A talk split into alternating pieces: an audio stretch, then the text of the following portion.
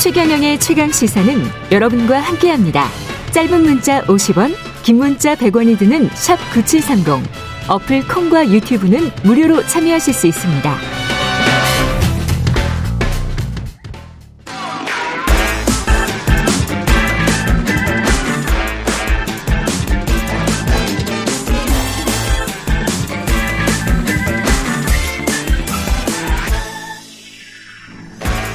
네, 놓치기 아쉬운 한 번 더 뉴스, 정은정 작가 오늘은 전화로 연결되어 있습니다. 안녕하세요. 네, 안녕하세요. 구제역이 발생을 했습니다.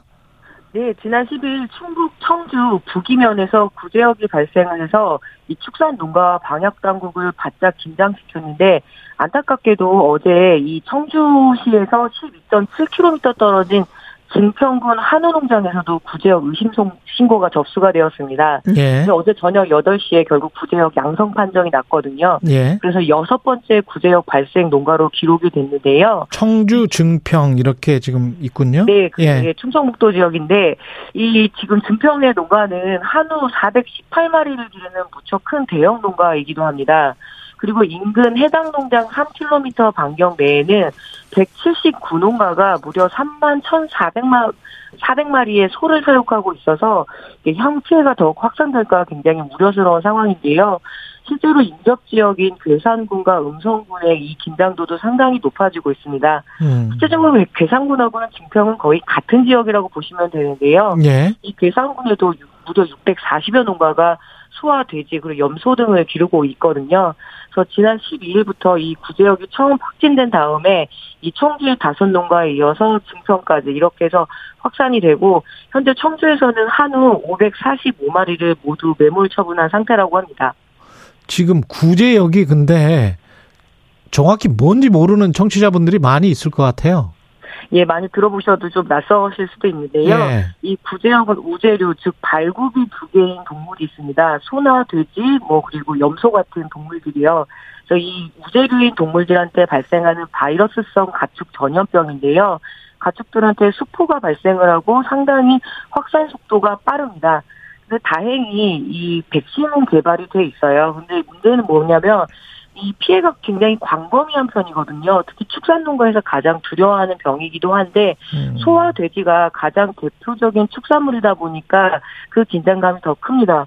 무엇보다 이 농가의 경제적 손실은 물론 정신적 충격이 굉장히 크게 가해지기도 하고, 또 구제역이나 이런 가축 전염병이 발생한 지역에 굉장히 큰 상처가 됩니다. 그렇죠. 최근에, 예, 최근에 또 한우값도 많이 폭락을 하고 사료 가격은 그만큼 또 많이 올라서 축산 농가가 상당히 어려움이 컸었는데, 이번 구제역 사태까지 발생이 돼서 이 굉장히 걱정이 큰 그런 상황이라고 하시네요. 구제역이 지금 우리나라가 몇 년 만에 발생한 건가요?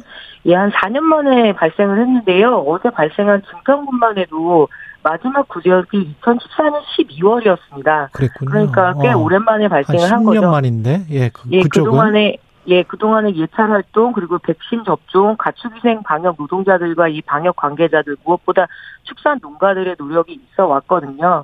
그래서 지금 구제역 청정국의 지휘를 신청을 하고 좀 획득의 가능성이 높았을 때 이렇게 구제역이 발생해서 조금 더 안타깝긴 한데요.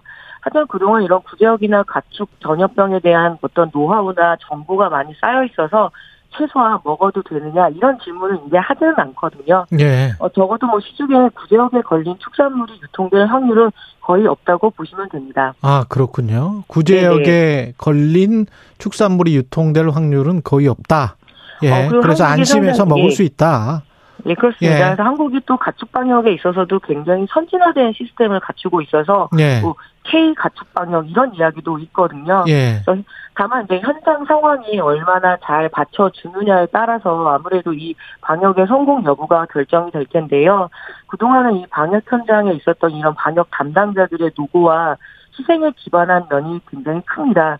그래서 이런 가축 방역 시스템에 대한 개선 요구도 어, 그동안 계속 있어 왔었고요. 네. 음, 근데 시스템 개선 요구를 말씀을 하셨는데, 그 백신이 있다면 백신을 맞추면 네네. 그럼 그러면 괜찮 다 괜찮은 거 아니에요? 그게 아닙니까? 뭐 우리가 코로나 백신을 맞아도 그 코로나에 걸리는 것처럼 아. 그 백신 효과가 어느 정도 있고, 특히 이번에는 지금 한국에서 그 했던 그 구제역 백신이 매칭 가능성, 즉 지금 발생한 구제역 바이러스와 매우 효과가 좋을 것이라고 이렇게 조금 예측을 하고 있고요. 예. 그리고 구제역 이 그 바이러스가 해외에서 유입된 것으로 지금 보고 있는데, 다만 이제 긴장의 끈을 놓을 수 없는 그런 상황이죠. 네, 네 알겠습니다. 광주 민주화운동 오일팔 얼마 남지 않았네요. 오일팔과 관련해서 의미 있는 법적 결론이 나왔습니다. 네, 검찰이 지난 일 년간 오일팔 민주화운동 관련한 행위로 오래전 기소유예 처분을 받은 이들 중에 육십일 명을 죄 안 된, 즉 뭐냐 혐의가 없고 그리고 이제 불기소 처분을 했다라고 밝혔습니다. 네, 검찰이 그 스스로 기소유예 처분을 했다가 검찰이 네네. 다시 이거를 처분 변경했다.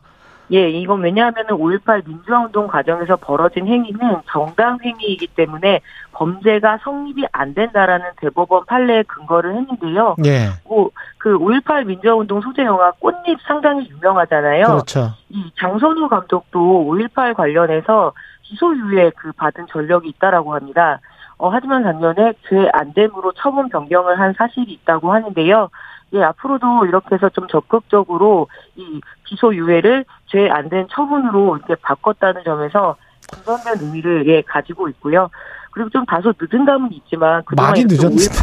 예, 오일팔과 관련해서 너무나 많은 여러 논란들이 예. 있었잖아요. 예. 그래서 이런 논란을 불식시키는 그런 일, 그 과정이 되었으면 좋겠습니다. 대법원 판결은 언제 났는데 이게 검찰이 이걸 처분 변경을 했을까요? 어.